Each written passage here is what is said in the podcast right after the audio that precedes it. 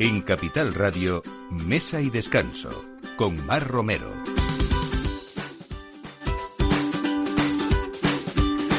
Buenos días, eh, domingo 7 de noviembre y aquí estamos a la una, justo la hora del aperitivo, de poner la mesa, de traer novedades y sobre todo ideas, ¿no? Buenas que nos sirvan para disfrutar, eh, estrenos, eh, medios como guías vinícolas que nos asesoran y nos aconsejan y desde luego viajes a través de estos micrófonos donde nos enseñan también paisajes especiales y fiestas gastronómicas que no tenemos que olvidar si uno habla de tradición.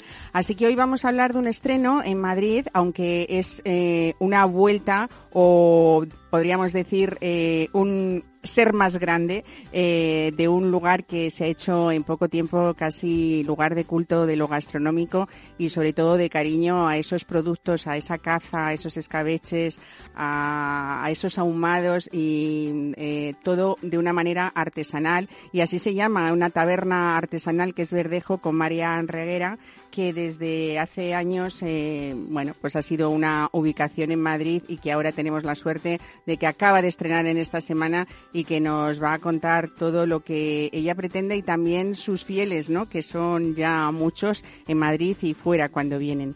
Eh, saben que estamos ya en pleno invierno y tenemos una de las fiestas más tradicionales en muchas regiones de España, pero sobre todo en el Bierzo, que es el magosto y ese producto tan importante. Siempre hablamos de la calabaza en este tiempo, pero también hay castañas y es una tradición que, que no hay que perder. Yo creo que el Bierzo representa una de las zonas de España de mayor producción de este producto, que además eh, tiene una indicación geográfica protegida también o una marca de garantía que certifica esa calidad del producto. Y hoy lo vamos a acompañar eh, pues de esa tradición, de qué acompañan a esas castañas, de cómo es esa fiesta y de unos vinos que en este tiempo apetecen, eh, son ricos y nos llevan mucho a hablar de terruño. Vamos a estar hoy con María Añíbarro, que es la directora comercial de los Ada Vinos de Finca, unos vinos de paraje, unos vinos de villa y algo pues muy eso, muy de buscar el terroir. Vamos a hablar con ella de esto. Y les decía, podemos asesorarnos también con guías muy especiales y vamos a hablar con Joaquín Parra hoy de la guía Wine Up, que fue la primera guía en formato digital. Hoy hay bastantes más,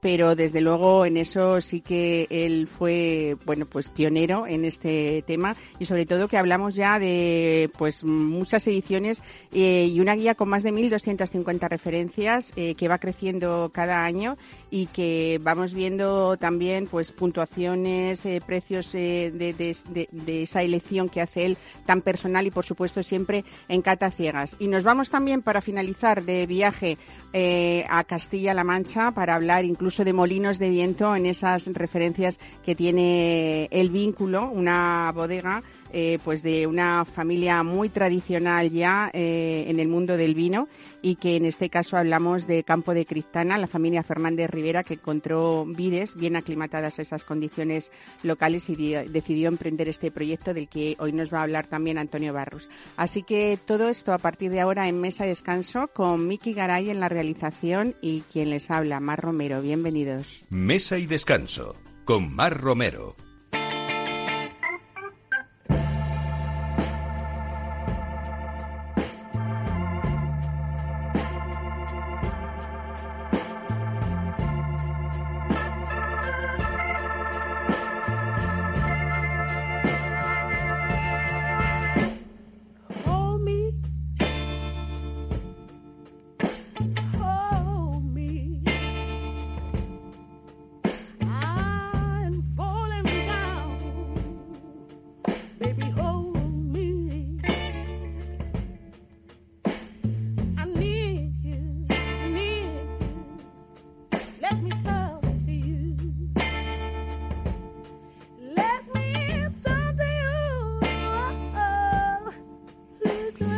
Qué bueno contar eh, cosas como decir que nuestros proyectos se quedan pequeños y eso sirve para seguir creciendo. Marian, Marian Reguera, buenos días, bienvenida a Mesa y Descanso. Querida Mar. Buenos días. Bueno, primero felicitarte por ese estreno de esta nueva taberna Verdejo, que seguirá oh. siendo lógicamente una taberna artesana. Supongo ahora nos vas a contar por qué. Sí. Eh, pero yo creo que, como a muchos, esta pandemia, por suerte, si es que hay algo que sacar de bueno de ella, es que nos ha dado tiempo a reflexionar y a cambiar un camino a veces que, que no nos esperábamos. ¿Ha sido tu caso, Marian? Pues yo creo que sí. Bueno, buenos días a todos. Mar, estoy emocionada por presentar este proyecto con tanto cariño como lo haces. Bueno, yo también, primero porque sé que... es mutuo, Exactamente, ese cariño es mutuo desde hace muchos años y sobre todo me hace especial ilusión porque estamos hablando de que Taberna Verdejo se ha mm, estrenado en esta semana, o sea que hablamos de muy pues, poquitos días. Pues sí, hace un par de días ahí estamos arrancando haciendo pruebas eh, todos los días, vamos a estar así como unos 10 días para coger fondo, para organizarnos, porque al final, bueno, aunque estamos trabajando ya todo el equipo juntos más de ocho años, pues es un local nuevo, es un espacio nuevo, la cocina es nueva, los tiempos son nuevos eh, y bueno, nos tenemos un poco que adecuar a las nuevas al nuevo negocio, ¿no? Todo es, estamos, encantados. Todo es nuevo, menos un equipo que en ocho años de la taberna de siempre no se ha movido, y eso quiero decir mucho como empresaria, ¿no, Marian? Gracias. Pues como está la hostelería de cambiante, que alguien te sea fiel trabajando ocho años, quiere decir mucho, ¿no? Sí, quiere decir mucho y dice mucho de lo que es Verdejo, ¿no? Al final somos una familia eh, y lo que hago es cuidar a la gente. Para mí es fundamental el, el que siempre, la, sobre todo vosotros los clientes que vengáis a casa, veáis las mismas caras eh, en, en el restaurante, en la cocina. Está súper bien sentada con Miguel eh, a la cabeza y para mí es vital hacer un equipo y alimentarle eh, día tras día con proyectos nuevos, con, con bueno, pues con con mucho apoyo también por parte de la empresa para ellos, porque para mí es fundamental.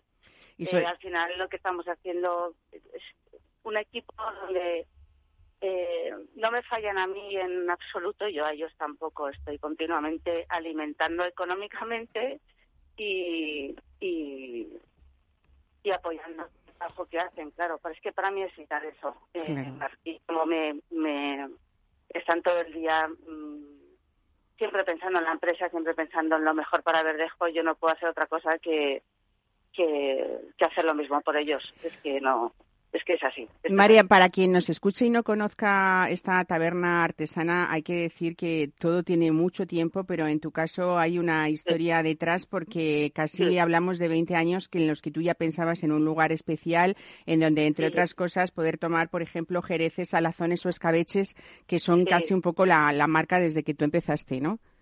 Sí, eso es. Eh, bueno, te quiero contestar antes una cosa eh, que me has preguntado y sí que es verdad que la pandemia me ha hecho reflexionar mucho y este cambio ha venido también eh, causado por ella. ¿no? Al final, eh, pues bueno, nos hemos ido a un espacio mucho más amplio, eh, nos hemos adecuado mucho a las normativas eh, nuevas de, pues bueno, de, de temas de aires limpios, de eh, que entre mesa y mesa haya un espacio adecuado para que todo el mundo esté cómodo, para que si algún día sucediera otra cosa similar, pues evidentemente que no se pare el mundo a nivel negocio en un restaurante pequeñito que seguimos siendo pequeños. Al final ten en cuenta que cuando pasa esto en Verdejo yo tengo una capacidad de 32 personas y con el 50% no dábamos más de 16 cubiertos. Entonces, pues bueno, te hace pensar, te hace evolucionar y por eso ha llegado un espacio un poquito más grande eh, más amplio, diría yo, y más cómodo, eh, pues bueno, pues pensando un poco en todos y en todo lo que pueda pasar en un futuro. Muy bien. Ahora hay tres espacios, ¿no? Reflexionar, sí. Hay tres espacios en el Nuevo Verdejo, un tabanco, una sala y una cocina en la que se puede dar de comer porque eh, tú dices que hay gente que siempre tendrá una mesa en Verdejo, pase lo que pase, ¿no? Para eso está ese espacio. Claro que sí, claro que sí.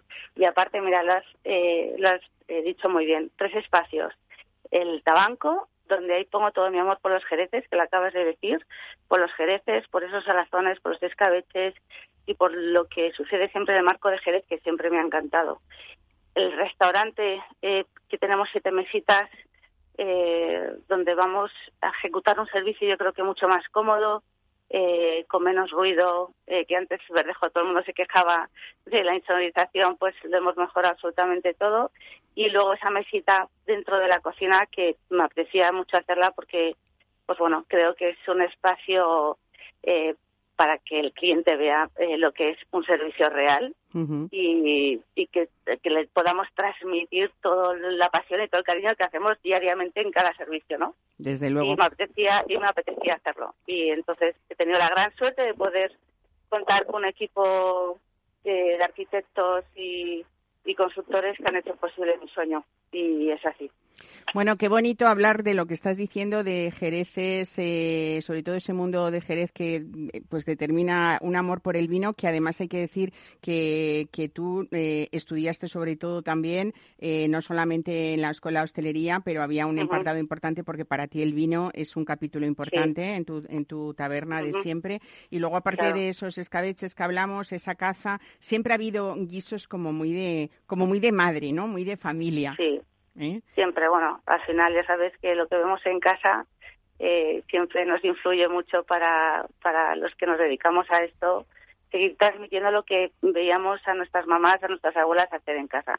Y mi madre y mi abuela guisaban muchísimo, y a mí, por supuesto, me encantan los guisos, toda la cuchara, y claro, entonces no falta nunca eh, pues este guiso. Y siempre vamos cambiando por temporada, siempre vamos haciendo cosas distintas, y bueno, lo que sí que es verdad que yo me he venido a un local donde el guiso era muy importante, que era eh, el tulipán, que estaba, bueno, le daban mucho, era muy importante las verdinas con langosta que hacían ellos. Y entonces eh, he querido dar también un guiño, también ese respeto hacia lo que se hacía antes en esta taberna. Y también vamos a provocar con unas verdinas, pero un poco, poquito más a mi manera, con esas cocochas eh, al pil pil de bacalao que hacemos el guiso la verdina con, con, con ello. vamos, a hacer, vamos a tocar todas las alubias, todo el guiso de patata, todos los eh, todos los estofados, todos los ragús, todo, o sea, todo. Porque, bueno, aparte de que a mí me gusta, a Miguel le encanta. Miguel es muy de mamá también y de abuela. Y además hay mucha tradición, aunque no lo que sepamos algunos, porque ya tus abuelos regentaron en los años 20 la taurina y el café de correos en Cibeles. O sea que aquí hay mucha tradición estelera, ¿no? Tú ya sabías en qué te metías hace años, María, ¿no? Pues a mí me avisaban en casa, pero me dio todo igual, Mar. Tú dijiste, esto es lo que yo quiero y lo que amo, ¿no? Esto es duro, mm.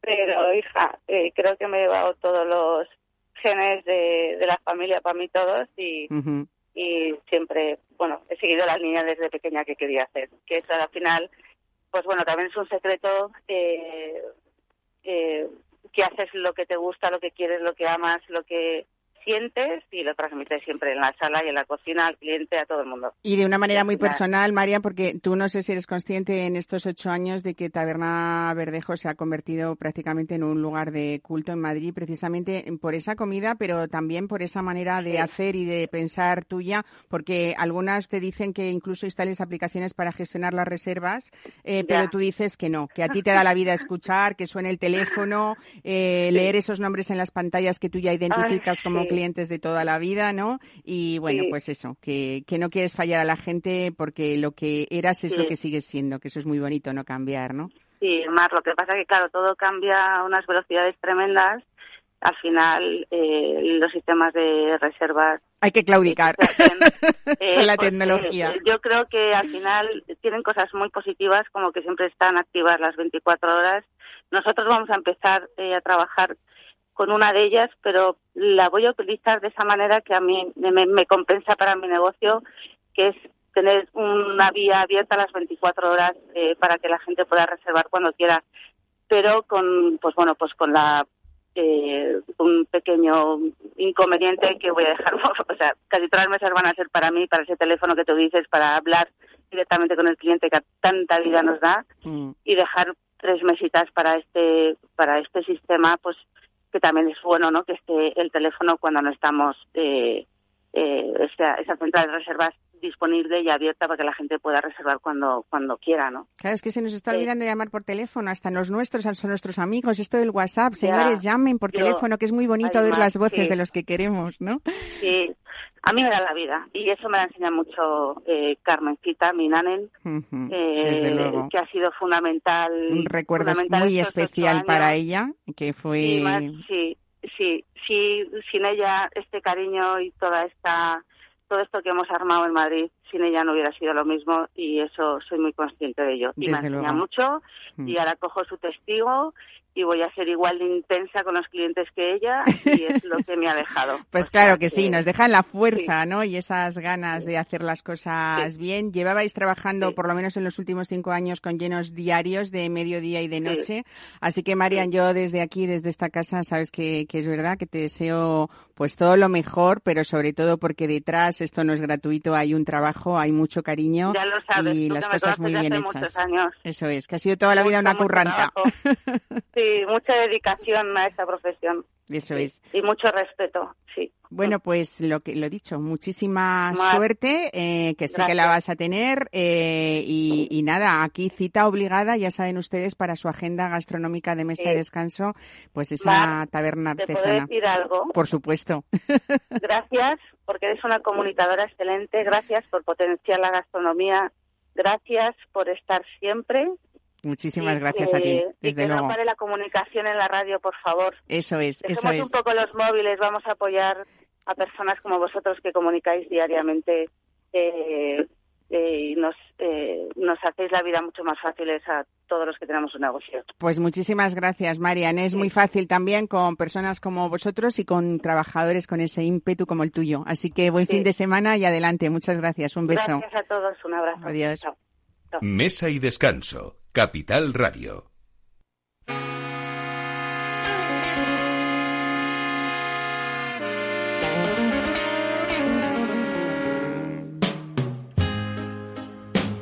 Once I lived a life of a millionaire. People spending my money, money, Lord, and I just didn't care that taking my friends out, trying to have a good time. We drank that strong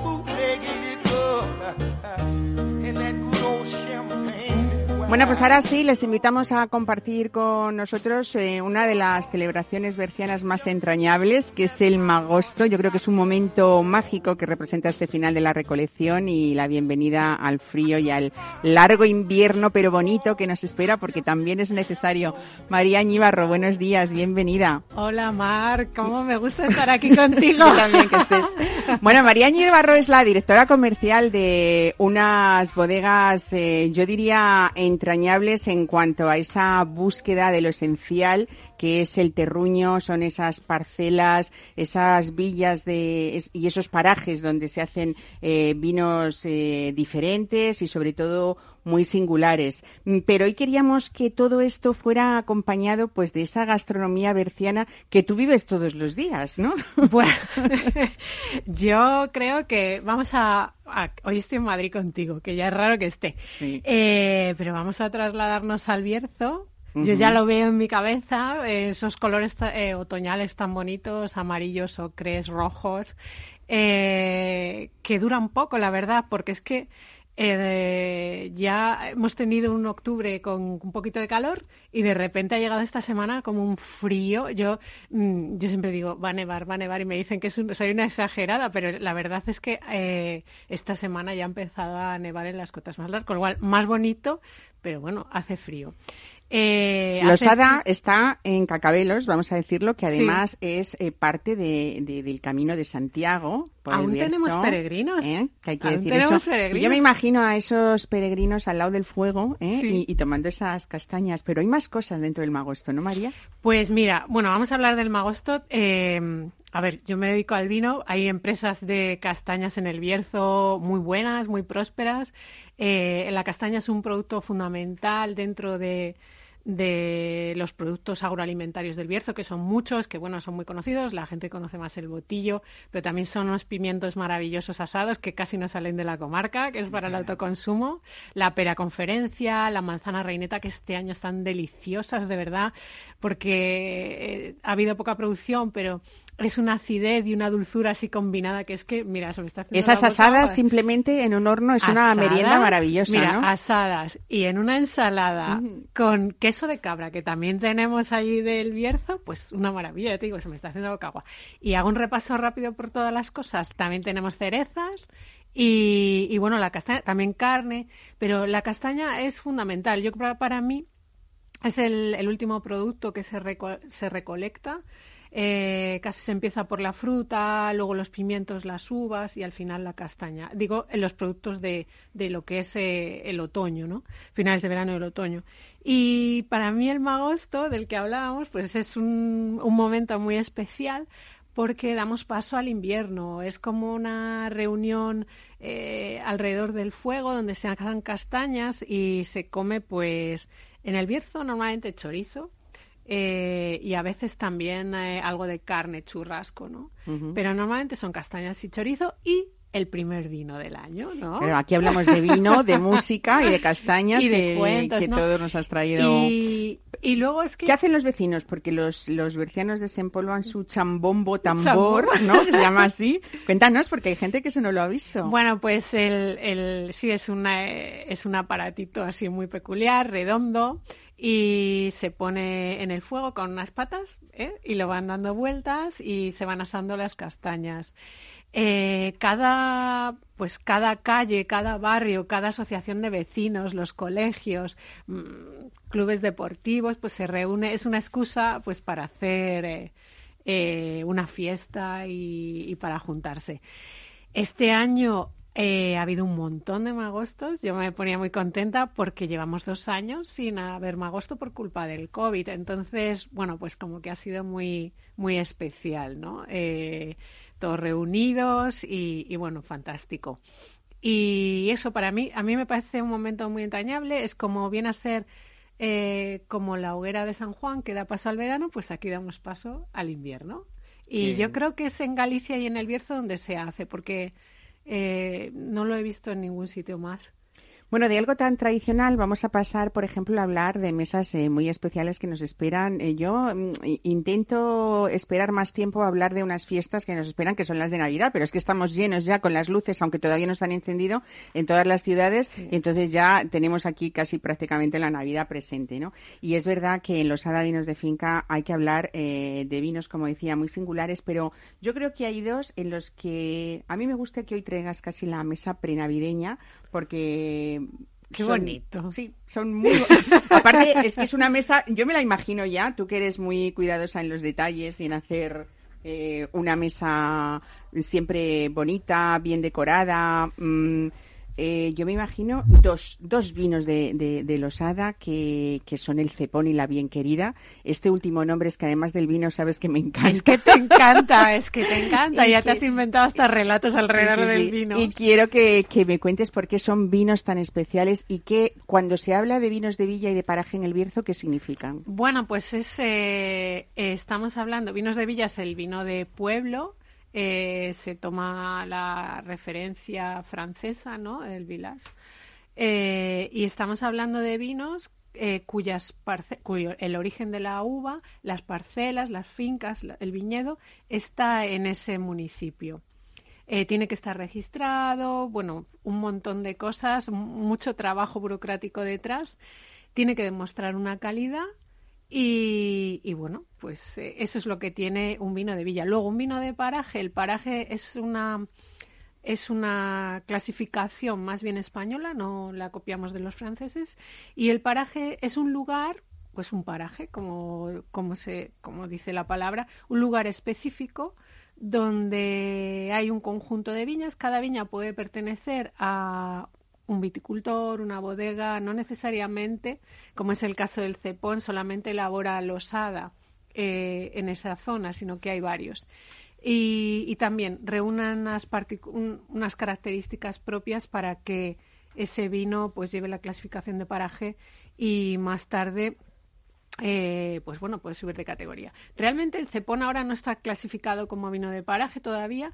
La que sí que está clasificada como vino de paraje es la bien querida, que tienen que pasar cinco años para que sea vino de viña, que es lo que realmente es. Es un vino de viña de una sola viña que está plantada en el año 1906 y que lleva el nombre pues el vino, el vino y la viña llevan el mismo nombre. De la bien querida, ¿no? Cómo me gusta ese nombre. Bueno, hay que decir sobre todo que cuando hablamos de esos vinos de villa y de paraje, el consumidor lo va a ver reflejado en la etiqueta con el nombre del vino que, que sea la marca y siempre también el nombre de ese paraje o de Sevilla de esa villa. Y también decir eh, que, es algo que en el Bierzo no lo, no lo lleváis haciendo mucho tiempo, pero sí es una defensa de ese terruño y que hablamos siempre de exigencias por encima de lo que puede marcar un consejo regulador. Quiero decir que siempre no solamente nos estamos yendo al origen, lo digo un poco para que el consumidor sepa qué quiere decir esto, sino que el propio viticultor lo que ha hecho ha sido autoexigirse mucho más de lo que podría ser una normativa, ¿no? Tanto la bodega como el viticultor. Y además yo creo que esto nos protege a las empresas, a las bodegas que hemos invertido en el Bierzo para crear valor de eh, pues eh, otras bodegas que vengan de fuera que no trabajan el viñedo, no invierten en el viñedo y no, no tienen allí físicamente la bodega, sino es lo que llamamos por para. Esto nos está protegiendo porque en estas zonas pequeñas que están tan de moda como es el Bierzo, que se llama la Borgoña española, etcétera, etcétera, es muy atractivo, pero hay, un grupo de bodegas que llevamos trabajando muchos años y yo creo que eh, somos las que hemos etiquetado con, esto y las que podemos. No todo el mundo puede etiquetar, tiene que cumplir una rigurosa trazabilidad. Yo creo que tanto protege el viñedo de la desaparición. Bueno, me gustaría decir que el Bierzo es la zona de Europa con mayor eh, masa de viñedo viejo que tenemos y se ha conservado gracias a ese minifundio y a esos viticultores que han trabajado toda la vida su viña, ¿no? Ahora, bueno, pues estamos ahí en un momento que, que hay que dar paso a los viticultores nuevos y, vamos a ver si conseguimos eh, mantenerlo, porque es complicado. Eh, no nos vamos a meter más en, este tema de viticultura. no, pero es, que como estábamos en ese en ese paisaje, ¿no? Con el que siempre viajamos a través de un poco de la imaginación, es verdad que hay que decir que hay fincas en el Bierzo que pueden ser una hilera de, viñedos. Un línea, dos líneas. Eh, y hablando de esa Navidad, eh, todo ese trabajo es para que haya una mesa en la que tú qué pondrías, María. Bueno, mira, a mí me gusta, yo ya lo hemos comentado, cuando prueba la gente los vinos y dice es que, es que me ha hecho tan feliz. y ese es el éxito. no solamente todo esto que hemos contado, que si la viña de pueblo, que si la clasificación. Entonces, yo creo que van a hacer muy feliz ¿Puedo meter otro vino? Porque es que ya sabes que es mi favorito. el blanco. Sí. Venga, cuéntanos, porque también estábamos hablando de Mencía, ¿eh? pero hay que hablar también de ese godello berciano, que es muy especial. pues nada, venga, tráenos el godello a la mesa. Pues es que también hacemos godello. Es verdad que somos una bodega de tintos, pero hacemos eh, dos godellos y uno es que me ha llegado al corazón. Eh, yo tengo favoritos siempre. Y este es el Altos de Losada Godello Villa de San Lorenzo, que se hace en mil botellas eh, y se cría en Fudre y es un vino que se hace en ese pueblo, en San Lorenzo. Ahí están las viñas. Es muy poquita producción, pero es tan fino y tan estupendo que es que, eh, mira, con los platos de Marion de Taberna Verdejo iba con esas verduras. Con esas verdinas incluso, ¿no? Sí, incluso con el jabalí. Con el jabalí también podría ser ese blanco, ¿no? Entonces, ese y luego la bien querida y el cepón, ¿por qué no? La bueno, Pues un trío maravilloso, ¿no? Para, para Navidad, si hablamos de, del Bierzo. Eh, tengo que decir también que, como vamos a hablar con Joaquín Parra, de, guías especializadas, la guía especializada a vivir el vino, él eligió a este Godello del que nos hablas para conformar el selecto club de los 11 magníficos que son los mejores vinos del año en cada una de sus categorías, ¿no?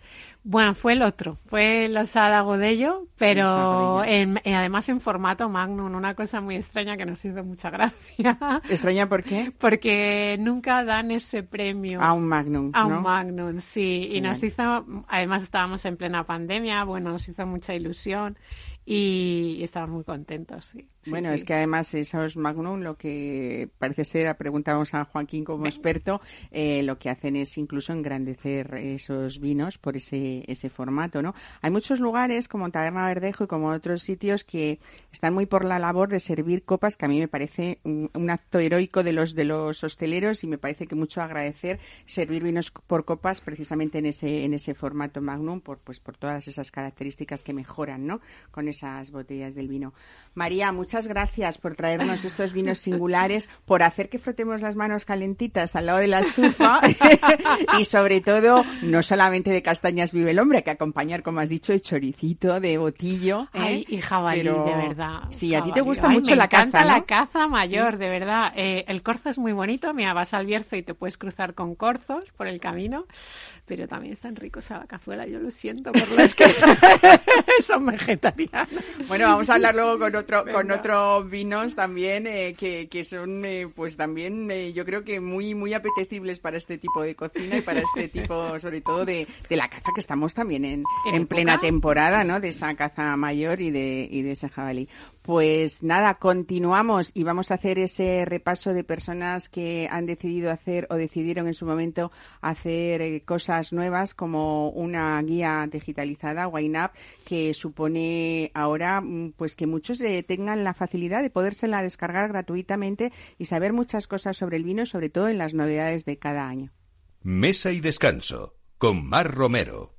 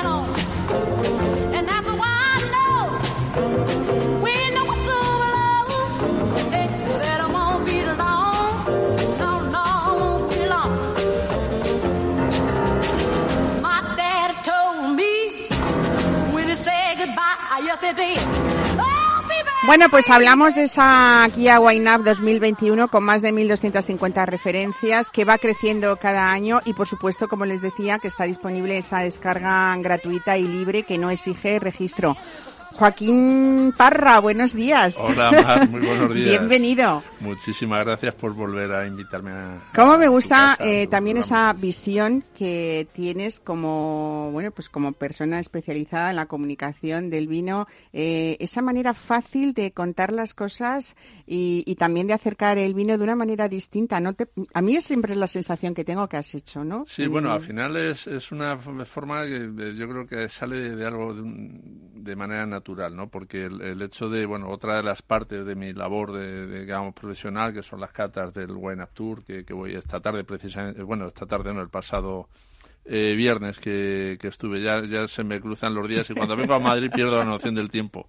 el pasado viernes estuve en en Boadilla del Monte y el, el hecho de estar catando, yo ya calculo que sobre más de 10.000 personas en grupos de 20, 25 personas, eh, catar por toda España con, con vinos y, muchas veces con los mismos vinos en Sevilla o en, en, Burgos, al final eso también te hace el, el, el darte cuenta que o lo explica muy, muy, muy fácil, o la gente se pierde y se termina pidiendo otra bebida. Entonces, yo creo que ha salido de una forma natural el, el, intentar eh, eh, dar esa carga didáctica pero igual que eso puedes explicar algo a tus hijos, pues explicarlo a cualquier persona y que cualquiera lo entienda. Qué bonito. Bueno, más de 1.250 marcas en esta edición eh, que vienen de un proceso de, de, cata ciegas, pero de cata ciegas de una sola voz crítica que eres tú. Quiero decir que hay un trabajo anual eh, importante. hay muchas guías, es decir, que todas, a todas las respeto y con todas tengo muy buena relación, porque al final aquí no se trata de que uno sea ni mejor ni peor, cada uno tiene su estilo.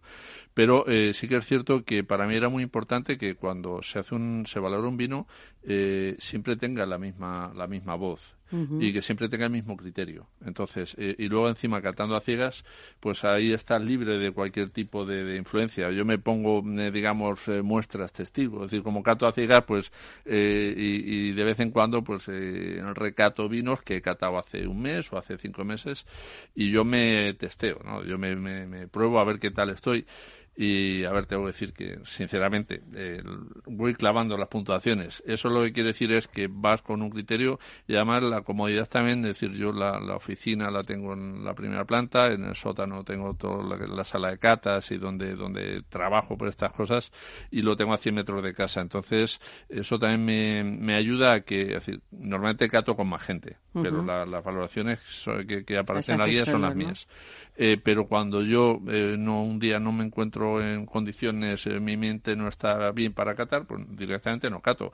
O a lo mejor llego, empiezo a catar y con 20 vinos me he saturado, lo dejo y, sigo otro día. Porque para mí es, muy importante, siempre he dicho que es, es decir, la guía es una guía en la que, bueno, se hace una crítica, digamos así, porque al final está valorando un vino, está comentando, pero siempre con los aspectos positivos, porque yo creo que el vino hay que no hay que maltratarlo, no por poner un vino a parir eres mejor crítico.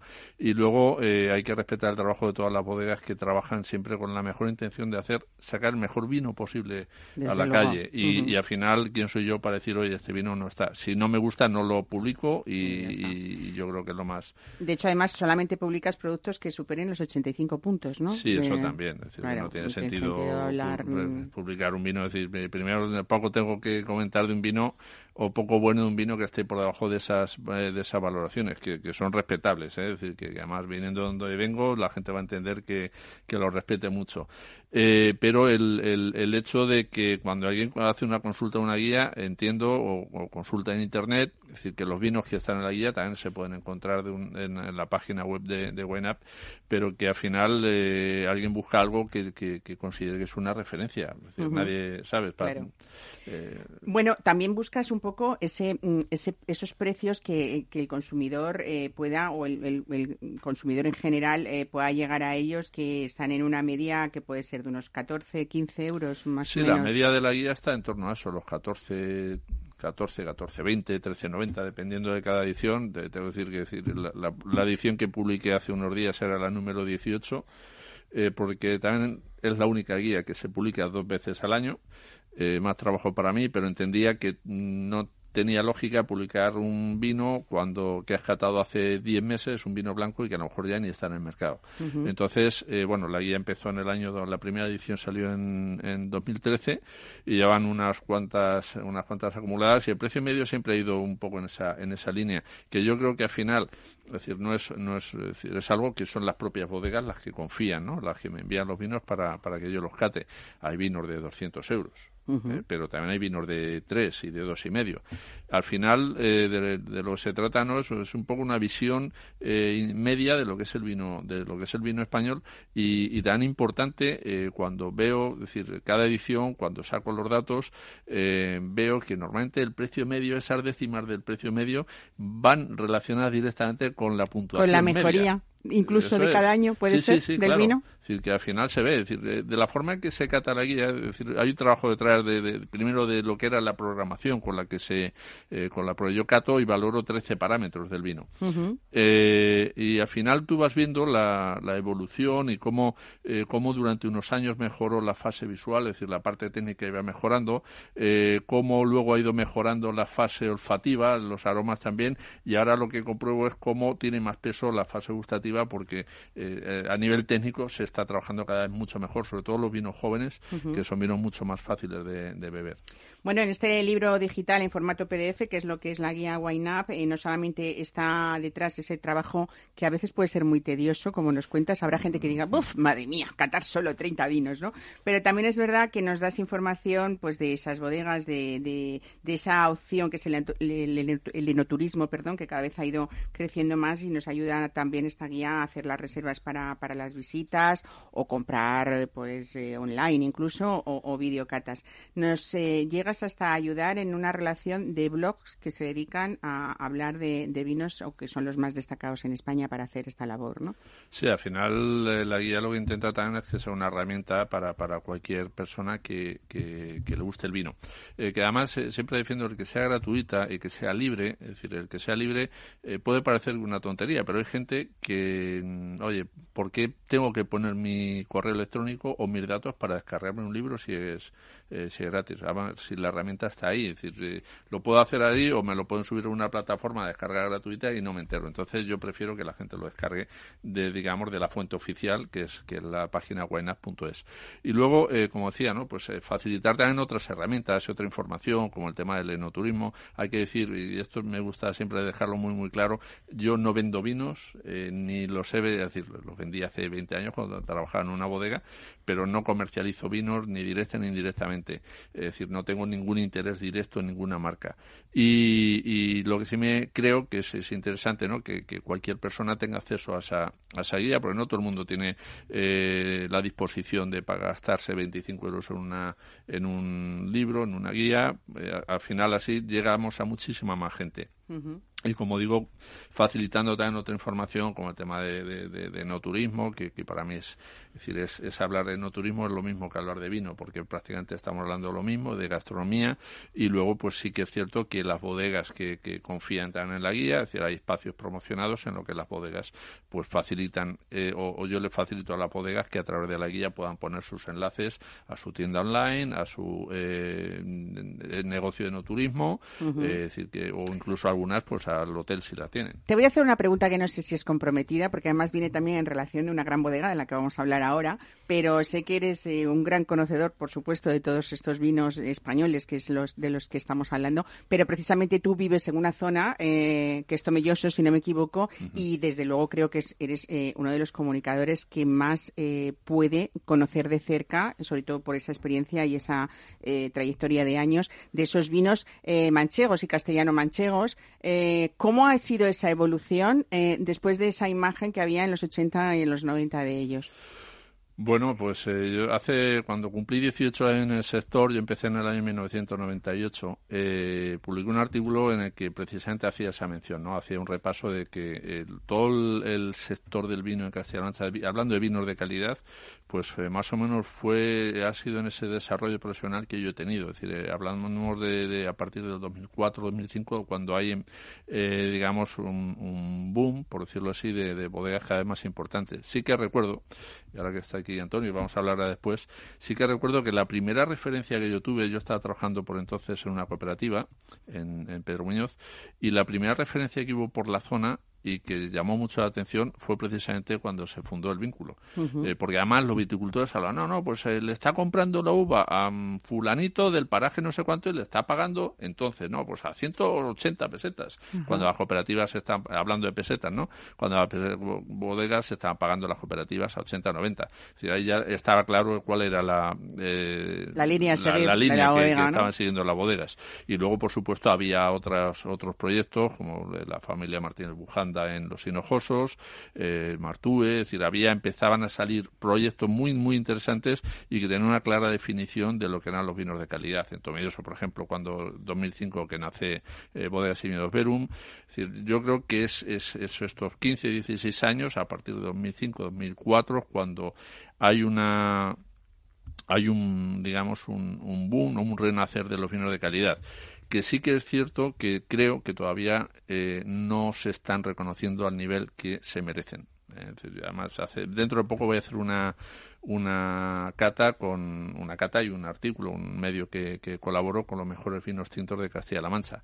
Mm, hay 12, podrían estar muchos más, pero es que tampoco. Eh, bueno, pero eso es una buena noticia. Puedo quedarme, decir, me tenía que, quedar con 12, y ya eran muchos, ¿no? Pero, pero que al final el, el, son vinos que en cata ciega a cualquiera que se los pongas eh, los deja boquiabiertos. Entonces, eh, hay una labor también dentro de las bodegas de Castilla-La Mancha ah, de, también de darse a conocer, de, crecimiento en la mejora comunicación que creo que es, que es, muy importante y necesaria. Pero vamos, que lo están haciendo bien, es decir, la mayoría. Muy bien, Joaquín, pues nada, una vez más, enhorabuena por ese trabajo concienzudo eh, y que dura pues prácticamente un año para llegar a que nosotros podamos precisamente tener pues una guía así de objetiva y así de interesante y sobre todo podernosla descargar gratuitamente. Os voy a llevar de Molinos, ¿os parece? Nos vamos a Campo de Cristana, ¿eh? Pues venga, de viaje con mesa y descanso. Mesa y descanso, Capital Radio. If you see me walking down the street and I start to cry each time we meet, walk on by.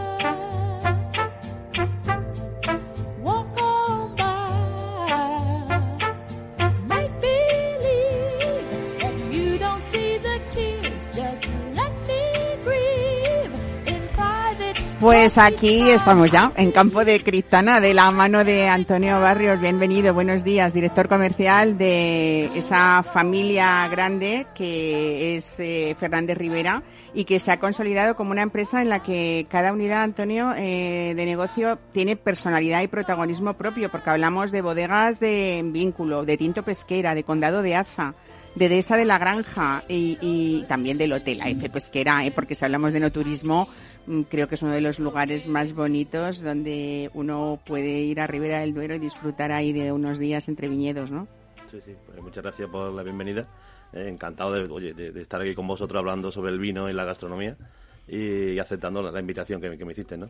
Pues sí, pues eh, Familia Fernández Rivera, pues como bien dices, es un grupo, es una familia, la que hay detrás, que, que ha sido una familia pionera en el mundo del vino, en la Ribera del Duero, eh, siempre con, por la pasión por, por el campo, por la, por la tierra, por, por la agricultura, eh, donde nació todo el proyecto fue, fue en el campo y, se fundó la, la, bodega de, tinto pesquera en el año 72-75, ¿no? que fue su primera cosecha. De ahí se fue, pues, oye, la familia eh, compraba viñedos, quería mm, interna, ser vocación internacional con sus vinos, y fue fundando pues lo que fue la bodega de Condado de Aza, eh, que está en, la población de Roa, en Burgos, eh, que es una, una, finca con casi 200 hectáreas, en la que hay 180 hectáreas de viñedos, de donde sacamos nuestro vino de Condado de Aza. ¿no? y después, eh, pues Alejandro Fernández y, Esperanza, pues, oye, pues una de las, de las, cosas importantes que hicieron también fue el viñedo es un cultivo muy social eh, da mucho trabajo a mucha, mucha gente, ¿no? Y fue, pues, oye, eh, vieron una finca en Zamora, que es una maravilla, en Badillo de Aguareña, eh, le gustó mucho y fue un, casi un capricho porque no había viñedo, pero era una dehesa de casi mil hectáreas, 990 hectáreas. Y es una, una, auténtica maravilla. Y se fundó ahí la bodega de esa Naranja. Eh, después la, creación del vínculo, que es la bodega de Castilla-La Mancha, de, los molinos, de lo que estamos hablando ahora, pues fue un poco la unión de las dos Castillas, de Castilla-León con Castilla-La Mancha por la familia. Digamos, la, actual eh, dirección de la, de la bodega, pues sus abuelos eh, eran de, de Castilla-La Mancha, eran de la zona del campo de Cristana. Entonces Alejandro y Esperanza fueron allí, buscaron unos viñedos y fueron a buscar algo diferente, o sea, intentar hacer algo diferente de lo que se estaba haciendo en La Mancha, para hacer el mejor blanco que se estaba haciendo en La Mancha con una uva como es la Irene, que además es la única bodega de familia Fernández Rivera que se elabora vino, en la que se elabora vino blanco. Es la única bodega que se elabora vino blanco, efectivamente. Eh, pero no se elabora o sea, con la uva Irene, que se hace, bueno, es la última blanca más cultivada en España, donde se hacen millones y millones de litros. Pero eh, Alejandro fue buscando y Esperanza fueron buscando lo que es la familia, lo que es la familia, fueron buscando, pues, buscar la personalidad, la personalidad de un vino, ¿no? Y fueron a buscar un paraje ¿eh? como bien decía antes Joaquín, el paraje La, la Golosa, eh, y determinaron que esas uvas iban a conformar un vino, que, que es, Aleja Irén con la peculiaridad de que solamente podemos producir entre 12 y 15 mil botellas al año. Estamos hablando de viñedos de 90 años, por lo menos, y todos en vaso, ¿no? Sí, sí, por vaso de 90 años, pero con, con un vigor eh, tremendo. O sea, la, tierra que hay allí es, muy, arenosa, es, es, es, reconocida en el entorno por la, por la calidad de sus vinos, la que da, ¿no? Y de hecho pues eh, de ahí sacamos un blanco como es como es Aleja Irén y un tinto que es Paraje La Golosa, que es nuestro gran reserva. Es un vino muy especial que no sale en todas las añadas. Eh, dependemos de la climatología. Eh, de hecho, la añada 2021 pues no habrá Paraje La Golosa, no habrá no habrá Aleja Irén porque nos ha caído una granizada, cayó un granizo y agua y como en muchas en muchas está allí y no hemos podido hacer el Jerén, no hemos ido a comprar otra uva, eh, porque una de las cosas que, hicimos aquí bien y se hizo, eh, en La Mancha es un cultivo muy social el viñedo, y aquí no se compró viñedo, aquí se compraban las uvas, y, se, y nos fiaba de, de, lo que es el agricultor, de, estar, eh, de ser un poco el patrón de, esa comunidad, de decir, oye, vamos a unificar a, a muchos agricultores con nuestro criterio, y el que se quiera apuntar, que se apunte. Evidentemente, Joaquín decía antes cómo se consigue eso también. Pues recompensándolo, pagándole la uva, pues que se pagaba casi al triple en aquella época de lo que estaban pagando en la cooperativa. Claro, la gente hablaba de, oye, ¿por qué pagan el triple? no Porque querían hacer un vino con vocación internacional, que es lo que, es lo que hicimos, ¿no? Y de hecho ahora mismo pues estamos en 80 países con, con vinos del, del vínculo, que es una auténtica maravilla, que en Corea nos den premio al blanco consecutivo durante cuatro años como mejor blanco eh, de España, que lo están dando allí, es una cosa que al final te, te llega la atención, ¿no? Y, en la misma eh, Castilla-La Mancha también nos reconocen las asociaciones sumilleres como uno de los mejores blancos que se está haciendo. Bueno, eh, ¿con qué? porque podríamos hablar de un blanco así a bote pronto de arroces, pastas y pescado, pero es un blanco con mucha enjundia. ¿eh? Sí, es un, blanco con unas características especiales. ¿Por qué? Porque es, que es un blanco que criamos 18 meses en roble francés, una crianza pues larga. tiene paso por barrica cada tres meses, los trasiegos, después pues lo afinamos en, en, depósitos para buscarle pues la, mayor digamos homogeneidad ¿no? y, lo embotellamos. La, locura de este vino es que cuando sale aún va mejorando en botella. Es un vino para perdurar el tiempo. En la primera añada fue la añada 2007 y yo la he catado recientemente en bodega y el vino estaba eh, vivo, vivísimo, o sea, con una acidez, porque son vinos eh, donde van buscando una poda diferente, eh, se cogen después de los tintos cuando en muchas bodegas mm, el blanco se vendimia antes que el tinto, no. En esta uva madura más tarde, son viñedos más viejos, entonces la maduración que nosotros queremos es más tarde. ¿eh? Eh, sobre todo el vino se hace en el campo, que es una maravilla verlo, ¿eh? verlo en el campo como, con unas uvas muy separadas, porque no es el grano típico de uvas muy, muy apretadas, sino las uvas son bastante separadas y hacen que, tenga una aireación especial y, una maduración un poquito más lenta, pero consiguiendo muchísima calidad. Oye, nosotros ahora que estamos en pleno de domingo ya acercándonos justo a la hora de comer, María Ñibarro decía que le encanta, eh, le encanta a María la caza, pues yo me imagino también este Aljairén con unos platos, yo qué sé, como con liebre o como con conejo, ¿no? Vamos a seguir hablando de caza de la zona. Exactamente, acompaña, en este acompaña muy bien, evidentemente, las carnes blancas de caza. El que quiera chuletillas al sarmiento también. pues un blanco que te aguanta como un tinto, porque es un blanco al tener esta crianza, te aguanta como un tinto. Jabalí. María está, está fijada ¿eh? en eso. Calereta jabalí bueno, muy bien. ¿eh? Eh, incluso esos quesos epicurados ricos, ¿no? También claro, va muy bien con, con, quesos por la acidez que tiene y, la crianza en barrica, ¿no? Que la soporta. Bueno, vamos a ver cómo reconocemos esos vinos en el mercado. María dice que yo estoy enamorada de la bien querida, pero no me digáis que no es un nombre bonito. ¿eh? A todos, que, ¿cómo nos gusta estar ser bien queridos, ¿no? Aunque que nos quieran bien. Pues en el caso del, del vínculo, es verdad que mm, que esta zona, ¿no? que es el campo de Criptana y que todos los que lo conocen, eh, es toda la representación de esto es, es, precisamente esos molinos de viento que no solamente condicionan el estilo de, de vida de la comarca, sino, sino también que, que hay una forma particular de entender vuestra producción del vino en este caso y ahí se refleja en las etiquetas. ¿Cómo están representados, eh, Antonio, esos molinos de viento? Pues mira, sí, sí, es muy curioso cuando eh, cambiamos el diseño de nuestras etiquetas por, por actualizarla, ¿no? por, por estar un poco en, boga, nos fuimos a los orígenes, a los orígenes de la, de la zona. Entonces eh, está representada por, por, por unos mm, los vientos, por los 12 vientos que están detectados en, en el campo de Cristana entonces que son los 12 vientos, digamos, los, huecos que estaban en, el molino para que se cambiaba según el viento ¿eh? y según eh, iba pasando eh, para morir, morir la, harina, ¿no? digamos el trigo, ¿no? Y entonces lo hemos reflejado, lo hemos reflejado en nuestra etiqueta. Muy oníricas son esas etiquetas en blanco y negro, muy, Blanco y negro, hemos ido buscando eso, pues la sensación, una sensación, buscando la sensación de que al final esos 12 vientos pasan todos los días por nuestro viñedo, o cuando cambian los vientos, lo, tenemos presente.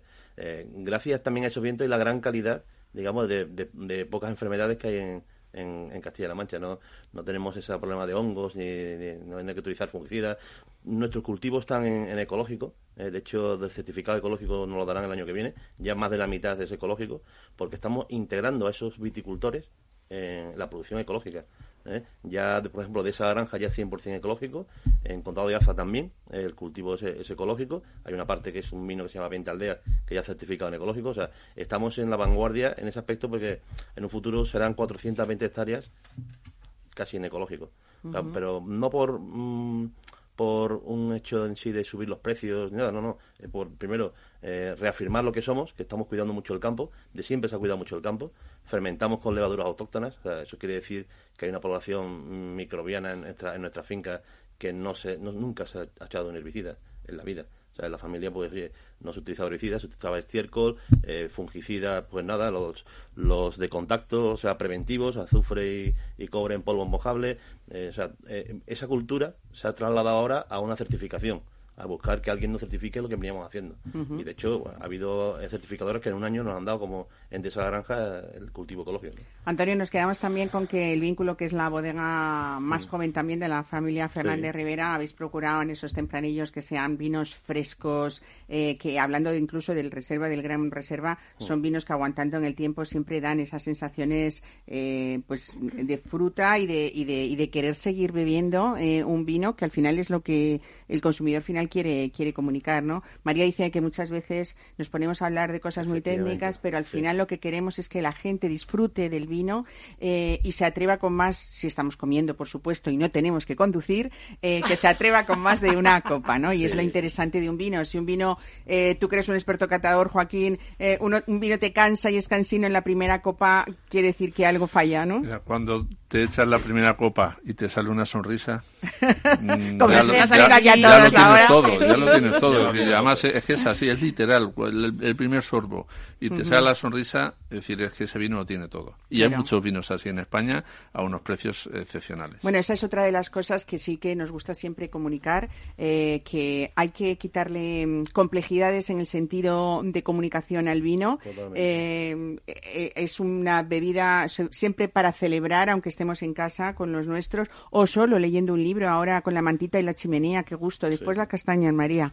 Es que es verdad, lo venden como producto social, pero también Pero ¿por qué no disfrutar con una buena lectura de una tarde de invierno? Bueno, yo no sé si soy capaz de leer y beber. Mira, porque igual se me juntan las letras. Yo, o sea, bien, te compro lo de la chimenea y el vino y la bien querida y la manda, pero lo de leer y el vino. Sí, pues yo creo que es un momento de sosiego también para disfrutar de esos vinos que después de esa frescura de la que estamos hablando somos capaces incluso después de una comida seguirlo tomando casi con un postre de chocolate. Sería otro ejemplo, ¿no?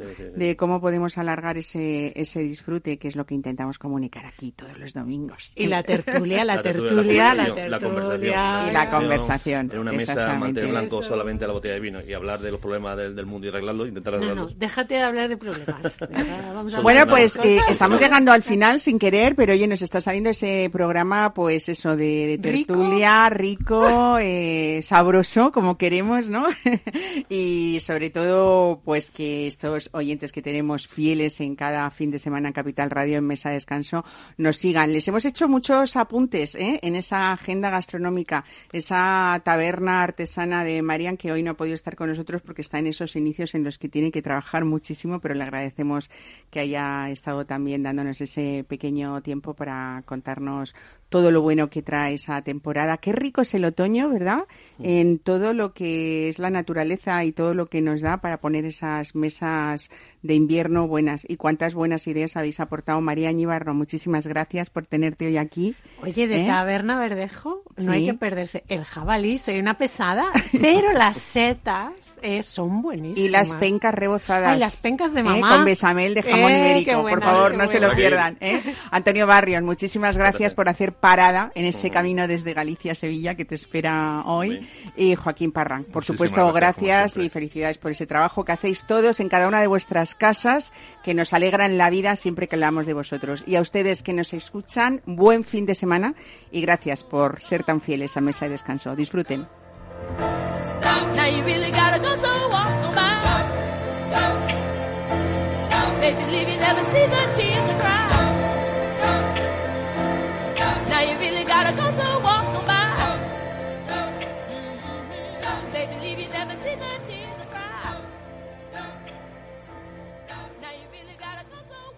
Mesa y Descanso, con Mar Romero.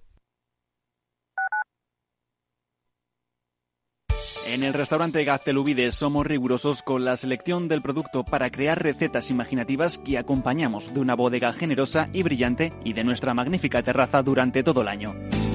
Restaurante Gaztelubide, carretera de La Coruña, kilómetro 12200, La Florida. Teléfono 91 372 8544. Una recomendación del programa gastronómico Mesa y Descanso. Si te gusta el pádel, en Capital Radio tenemos tu espacio. Todos los martes a las 22 horas saltamos a la pista para contarte la actualidad del World Padel Tour, los torneos amateur, las novedades de las marcas y toda la actualidad relacionada con el segundo deporte más practicado de España. Esto es Padel, los martes a las 10 de la noche en Capital Radio. Horno La Santiaguesa. Somos pasteleros y eso nos gusta. Utilizamos materias primas que nos hacen disfrutar y elaboramos todos nuestros productos de forma artesanal, sin sucedáneos, ni margarinas, ni grasas trans. Sabemos que las cosas buenas son importantes. Con el hashtag buscamos gente dulce. Taona San Onofre, calle Hortaleza 9, teléfono 91 531 8376 y Horno La Santiaguesa, calle Mayor 73, teléfono 91 559 6214. También nos encontrarás en el mercado de San Miguel, www.pasteleriasanonofre.com. Escucha cada jueves a partir de las 10 y 5 de la noche en Líderes Globales las entrevistas que Raúl Castro nos trae desde Florida. Personas inspiradoras de habla hispana que han destacado en sus actividades más allá de nuestras fronteras y que nos dejan sus enseñanzas y aprendizajes desde el punto de vista más personal. Líderes Globales con Raúl Castro en Capital Radio.